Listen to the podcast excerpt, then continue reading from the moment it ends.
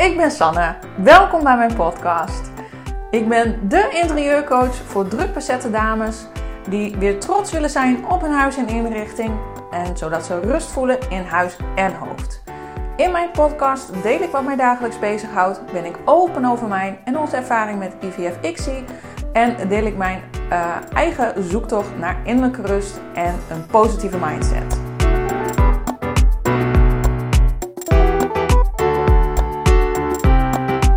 Loop weer heerlijk buiten. Zonder uh, speldmicrofoon. Als je mijn Insta-stories volgt, dan heb je misschien gezien dat ik die in Leeuwarden heb laten liggen. Maar dat weerhoudt mij er niet van om andere manieren te zoeken om toch een podcast op te nemen. En ik heb net even het geluid getest met mijn AirPods. Het is niet perfect, maar dat hoeft ook niet. Het is goed genoeg. Ik had inspiratie en dat wil ik graag met je delen. Het gaat over strategisch management. Um, dat heb ik aan de studenten gegeven. Maar de afgelopen anderhalf jaar, sinds ik zelf aan het ondernemen ben, weet ik eigenlijk pas wat het is. En ook echt niet in het begin. Ik zal even bij het begin beginnen, want uh, toen ik begon met de opleiding vastgoedstyling, toen werd er ook tegen mij gezegd, je moet een doelgroep kiezen. En het was niet heel specifiek. Het was of je gaat voor makelaars werken, of je gaat voor de particulier werken, voor de burger. En daar werd gezegd, daar moet je een keuze in maken. Nou, ik dacht, ik ga gewoon voor beide. Ik probeer het wel. En dan zie ik wel hoe het loopt. Ik dacht, je kan maar beter je richten op zoveel mogelijk mensen. Des te groter de kans dat iemand wel had. Dat is wat de meeste mensen denken als ze een eigen onderneming gaan beginnen. Want ik ga voor iedereen gewoon iets aanbieden. En dan is er voor elk wat wils. De afgelopen half jaar ben ik erachter gekomen dat het helemaal niet zo werkt. En dat leerde ik eigenlijk ook aan mijn studenten. Alleen nu besef ik mij dat ik de theorie overbracht. Ik deed echt wel heel erg mijn best om er voorbeelden bij te geven. Maar als je zelf nog nooit hebt ondernomen, of niet hebt gewerkt op strategisch niveau. Ik was vooral altijd bezig in mijn banen op tactisch en operationeel niveau. Operationeel niveau, dat wil zeggen hè, dat je uh, te vooral taken uitvoert en aangestuurd wordt. En tactisch niveau, dat is dat je wel, ja, zeg maar middenmanagement, dat je meedenkt, maar je beslist zelf zeker niet. En in mijn functie als kwaliteitsmanager, ook bij de hogeschool, daar ben ik ook zo eigenlijk ingerold. Dat was tactisch niveau, maar vooral heel erg operationeel. Dus eigenlijk had ik er helemaal geen kaas van gegeten. Ik heb wel ook mijn Master Business Administration. is een HBO-master die ik aan de Windesheim heb gedaan, bedrijfskunde. En daar heb ik ook vooral in de theorie geleerd hoe je moet ondernemen. Nou, en dat bracht ik over, die theorie, op mijn studenten. Ik wil niet zeggen dat het niet goed was of dat het slecht was, maar inmiddels weet ik dat je in de praktijk pas leert om op strategisch niveau te ondernemen. En nou weet ik ook dat ik nog maar aan het begin sta daar weer van. Maar ik heb wel heel veel geleerd de afgelopen anderhalf jaar. En uh, dan wil ik het dus vooral ook even hebben over doelgroeponderzoek en het belang daarvan. Want heel vaak krijg ik wel eens te horen dat mensen tegen mij zeggen: je richt je alleen op vrouwen.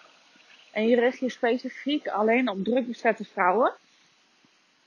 Um, ik voel me niet aangesproken. Wij zijn een stel. ik ben een man. Ja, en mannen hebben misschien daar ook wel behoefte aan. Of ik ben wel een vrouw, maar ik ben niet druk bezet. Ik voel me ook niet ambitieus. Maar ik zou wel graag met je willen werken. Nou, als je je niet aangesproken voelt, klinkt misschien een beetje cru, maar dan is dat precies de bedoeling. En ik ga je uitleggen waarom.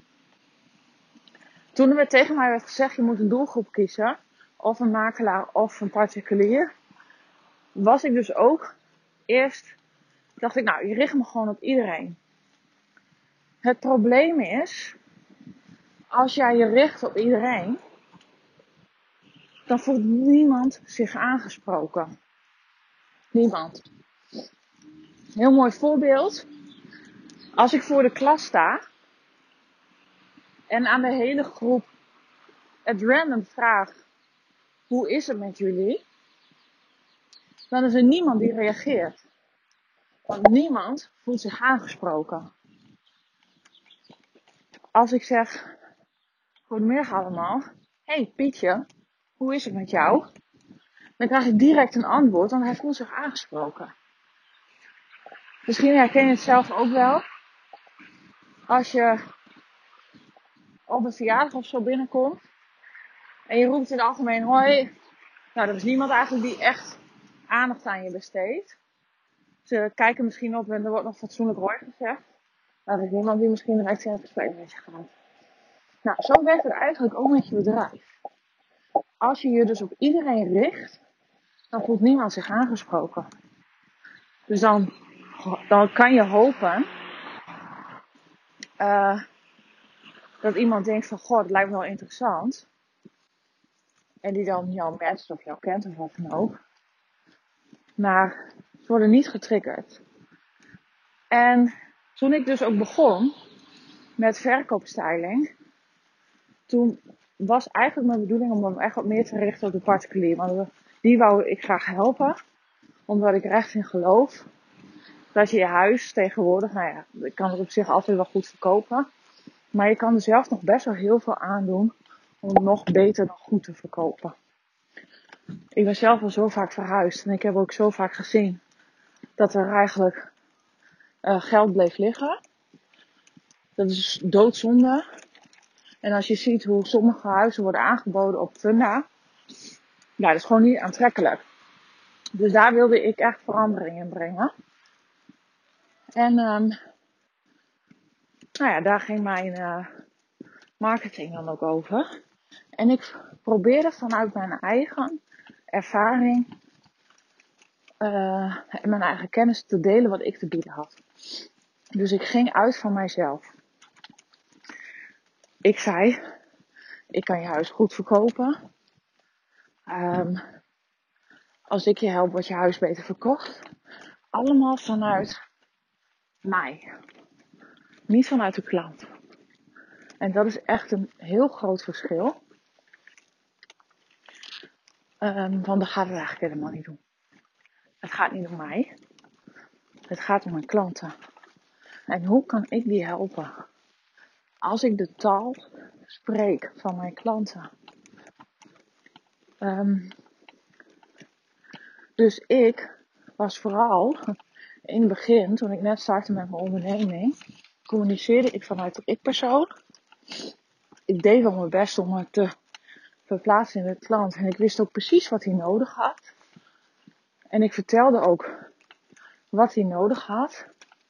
Maar vaak is het zo dat je klanten niet weten wat ze nodig hebben. Ze noemen dat ook wel de klantreis of de klanttransformatiereis. Jij weet dat ze bij B moeten komen, dat ze dat nodig hebben. Maar dat ze moeten eerst vertellen wat ze bij A kunnen halen bij jou. Want vaak is het zo dat je zelf al net wat meer weet ergens over. Um, en dat weet die klant nog helemaal niet. Dus je moet die klant helpen om van A naar B te kopen komen. En als jij het, de eindbestemming gaat verkopen, in plaats van de reis er naartoe, ja, dan matcht dat dus niet. Een heel mooi voorbeeld wat een businesscoach van mij gebruikte, die zei ja, als je naar het buitenland op vakantie wil, dan adverteren ze niet met uh, KLM. Uh, hè, koop nu je ticket. Je krijgt een ruimtestoel, het lekkerste eten aan boord. Oh ja, en uiteindelijk uh, kom je op dat en dat eiland terecht. Nee, ze verkopen. Heb je zin om tot rust te komen, te ontspannen? Witte stranden, blauwe zee. Is dat wat je wilt? Nou, dat kan door middel van een ticket bij ons. Ik hoop dat je het verschil hoort. Um, en dat is dus ook wat je moet doen als je je eigen onderneming start. Je moet heel goed begrijpen waar je klant behoefte aan heeft, wat zijn verlangen is, wat het resultaat is dat ze willen halen, waar de pijn zit en um, daarna komt pas, kom jij en help je, hij, help je ze om dat te kunnen bereiken. Nog een mooi voorbeeld. Stel, je wil 10 kilo afvallen. En je ziet een advertentie. Val nu 10 kilo af. Kom bij mij. Ik ga je daarin coachen. Of ben jij er ook zo zat van dat je broeken altijd te strak zitten. Dat je niet lekker in je vel zit. Uh, dat je slecht zelfbeeld hebt. Nou, zullen dat niet heel snel ik, in een advertentie zetten. Maar snap je wat ik bedoel? Dus ga je zitten op pijn en het verlangen van de klant, het resultaat. Um, met het interieur is het zo dat ik vaak al, ik zie het eindpunt, ik zie hoe iemand het wil hebben. En daarom geloof ik er ook niet in dat als ik bij een klant thuis kom, dat ik zeg, zo moet je het doen, want dat is mooi. Dat voelt die klant niet. Die zou misschien maar wel geloven, omdat je denkt, ja, je hebt er verstand van, het zal wel. En sommigen wel hoor, die zeggen, nou voel maar uit. Maar ik kan beter vertellen hoe ze dat zelf voor elkaar kunnen krijgen. Want als je dat zelf voor elkaar krijgt, dan voel je je ten eerste veel blijer met je nieuwe huis, omdat je het zelf hebt gedaan. Je doet kennis op hoe je dat moet doen. En je weet ook waarom bepaalde keuzes zijn gemaakt, omdat je die samen maakt. Um, met als resultaat dat je veel blijer bent uiteindelijk met je interieur. Als mensen het ook lastig vinden om kleur te kiezen, dan kan ik wel bij thuis komen en zeggen, nou, vind het blauw hartstikke mooi zo staan. Als je het ook daadwerkelijk op de muur gaat smeren, dan kun je misschien altijd nog het gevoel hebben van, nou, ik weet niet, ik weet niet of ik het wel zo mooi vind. Maar als je zelf weet hoe het lichtinval is in je huis, waar de zon opkomt, waar die ondergaat, uh, wat voor ondertoon je moet gebruiken, blauw of rode, dan maak je veel bewuster de keuze. En als je zelf bewust een keuze maakt, dan heb je misschien ook wel met andere dingen, dan sta je daar veel sneller achter en dan ben je dus ook uiteindelijk veel blijer met het resultaat. Nou, datzelfde geldt dus voor je doelgroep. Um, er was even een uitwegje beneden, of een zijweg. Maar stel, um, je werkt in een fitnessschool. En je gaat voor jezelf beginnen en je zegt, ik ga beginnen in de fitnessbranche. Dat is nog best wel heel erg breed. Bijvoorbeeld gebruik ik ook bij mijn student, zeg hoe kun je hem nog verder specificeren? Je moet je niche kiezen. Nou, hoe kun je hem nog verder specificeren? Dan zeg je, oké, ik ga in de fitnessbranche werken. En ik ga me richten op mannen. Nog verder specificeren. Ik ga in de fitnessbranche werken. Ik richt mij op mannen in de leeftijdscategorie van 30 tot 35 jaar.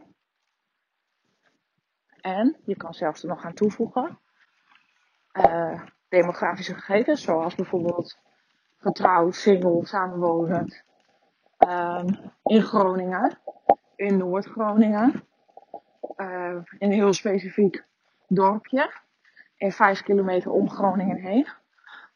Dus zoals je hoort, kun je hem heel nauw maken.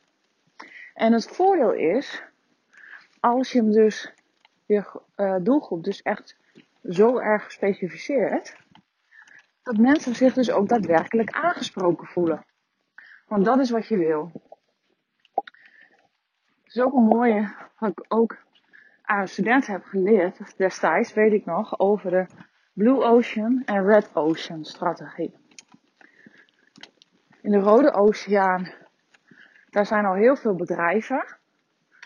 Um, en daar, zeg maar, de, degene die het grootste is, die wint. Dus je zou het kunnen zien als de haai met heel veel vissen erin. En iedereen zwemt daar in het rond. En als je je nou, kop boven het maaiveld of het zeewater in dit geval wil uitsteken, dan moet je echt heel hard je best doen. Maar de kans is heel groot dat je daar als startende ondernemer gewoon niet overleeft. Dus je moet ervoor zorgen dat je in de blauwe oceaan terechtkomt. Want in de blauwe oceaan, daar zijn nog ongedefinieerde markten. Dus markten die nog niet bestaan. Die kun je creëren, net zoals Senseo ooit een markt heeft gecreëerd. We zetten altijd filterkoffie. Totdat Senseo kwam met pads voor één kopje koffie of twee. Was dat een dikke hit. We wisten niet dat we daar behoefte aan hadden. Maar nu kunnen we niet meer zonder. We weten niet beter. Nou, dat is de Blue Ocean thinking. En als je in de, je moet er dus voor zorgen dat je in de blauwe oceaan terechtkomt. Dat is best wel moeilijk. Want ik denk, ja, hoezo? Uh, hè, dat is dat Eureka moment. Dus je denkt van, ja, ik wil wel een onderneming beginnen, maar dit is wat iedereen kan. Of iedereen doet. Um, wat zegt dat over mij? Is het überhaupt wel haalbaar? Nou, dan kan ik je vertellen dat het is haalbaar. Want mensen die kopen geen producten of diensten. Maar die kopen van jou. Omdat ze een band of een klik voelen met jou. Er zijn natuurlijk ook heel erg veel interieurstylisten. Die allemaal een eigen mensen hebben. Je matcht nooit met iedereen. Dat kan ook niet. Dat moet je ook niet willen. En dat is ook niet haalbaar. Je moet alleen met de mensen werken die je leuk vindt, waar je energie van krijgt. Dus daarom is het zo belangrijk dat je zelf doelgroeponderzoek doet. En dat je dus gaat focussen op een niche. Op die groep die jij, uh, waar jij mee wil werken. Waar jij zin hebt om mee te werken. En het is juist fijn als mensen zich niet aangesproken voelen. Want dat is waarschijnlijk ook niet de mensen waar je graag mee werkt. Er zijn natuurlijk wel uitzonderingen. Um, dat je denkt van ja prima. Uh, als mensen zeg maar zo aangaan van jou of van jouw website of wat jij aanbiedt, dan is er wel een match op een ander gebied. Um, en je kunt het ook zien als, uh, als ik het over die zee heb, en die rode zee, dan kun je dus heel makkelijk zeg maar opgegeven worden door een haai. Die uh, met de grootste mond, grootste ja, ego zeg maar, die al de hele markt heeft. Word je heel makkelijk snel opgeslokt. Maar als je dus in een oceaan begeeft waar uh, niet zoveel veel concurrenten zijn, is het dus veel makkelijker beet happen. Of zie je het, even los van de rode en de blauwe oceaan.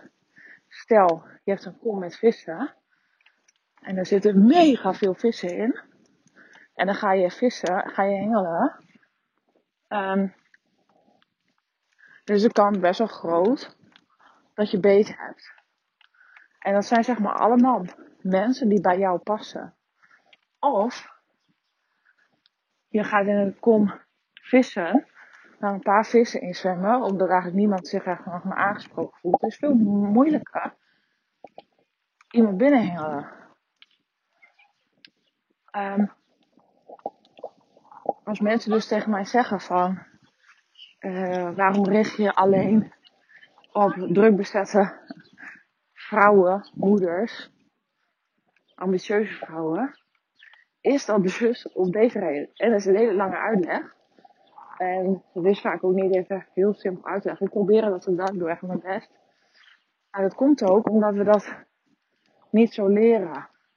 We leren eigenlijk op school, wordt heel vaak gezegd van nou, je moet er voor iedereen zijn. Je moet iedereen kunnen bedienen. Maar dat is natuurlijk dikke onzin. Hoezo zouden we iedereen moeten kunnen bedienen?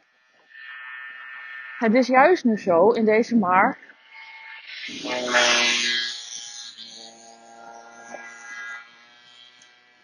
Dat iedereen, ik was eventjes stil, want er kwam echt een scooter voorbij, zoals je misschien hoorde. Het is juist zo, omdat er zoveel mensen zijn, er zijn zoveel kappers bedoel ik. Echt, als je een beroep noemt, noem het en je kan er duizenden opnoemen. Maar die is niet voor iedereen. Ik ga naar een specifieke kapper, omdat ik daar de beste klik mee voel. Zo zijn er zoveel beroepen of mensen waar je heen gaat, omdat je met die mensen, die ondernemers, een klik voelt. Omdat je um, het merk gaaf vindt. Daarvoor koop je, niet om de product of. Dus, als je voor jezelf wil beginnen, doe dan, hallo, heel goed doelgroeponderzoek. Dat is echt zo enorm belangrijk. En ik heb het aan de start van mijn onderneming niet gedaan. Ik dacht, nou, ik richt, ik me dus gewoon op particulieren en op makelaars. Dus super breed. Hi. En niemand voelde zich dus aangesproken. Ik deed vet hard mijn best. Maar ik was, had dus ook het gevoel, zeg maar, dat ik een beetje met hagel aan het schieten was.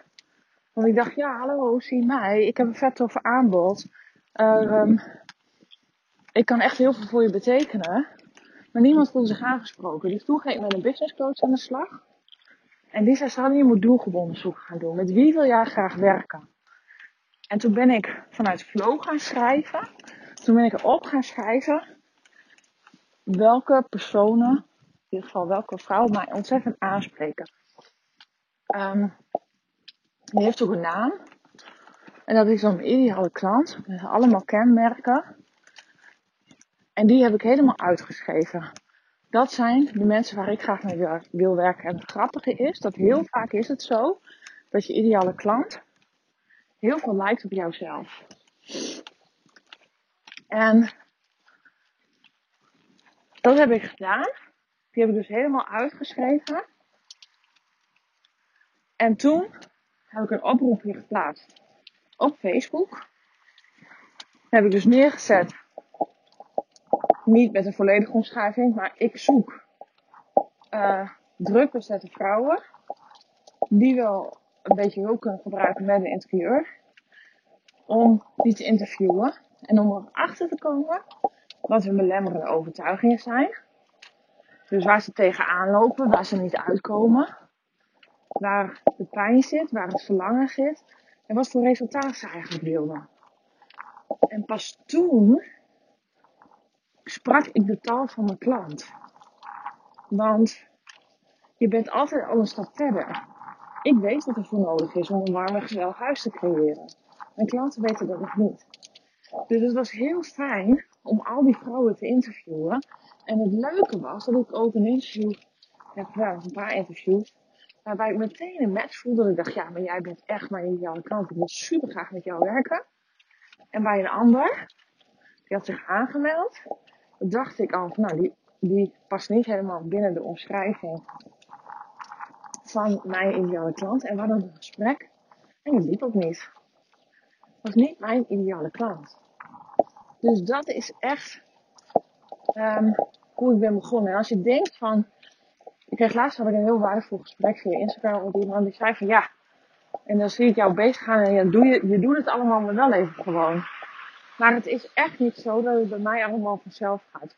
Zoals je hoort heb ik dus ook echt in het begin, en dat is echt nog maar anderhalf jaar geleden, begon ik gewoon en deed ik maar wat. En waarschijnlijk denk ik over anderhalf jaar ook over deze periode nu. Van ik deed maar wat.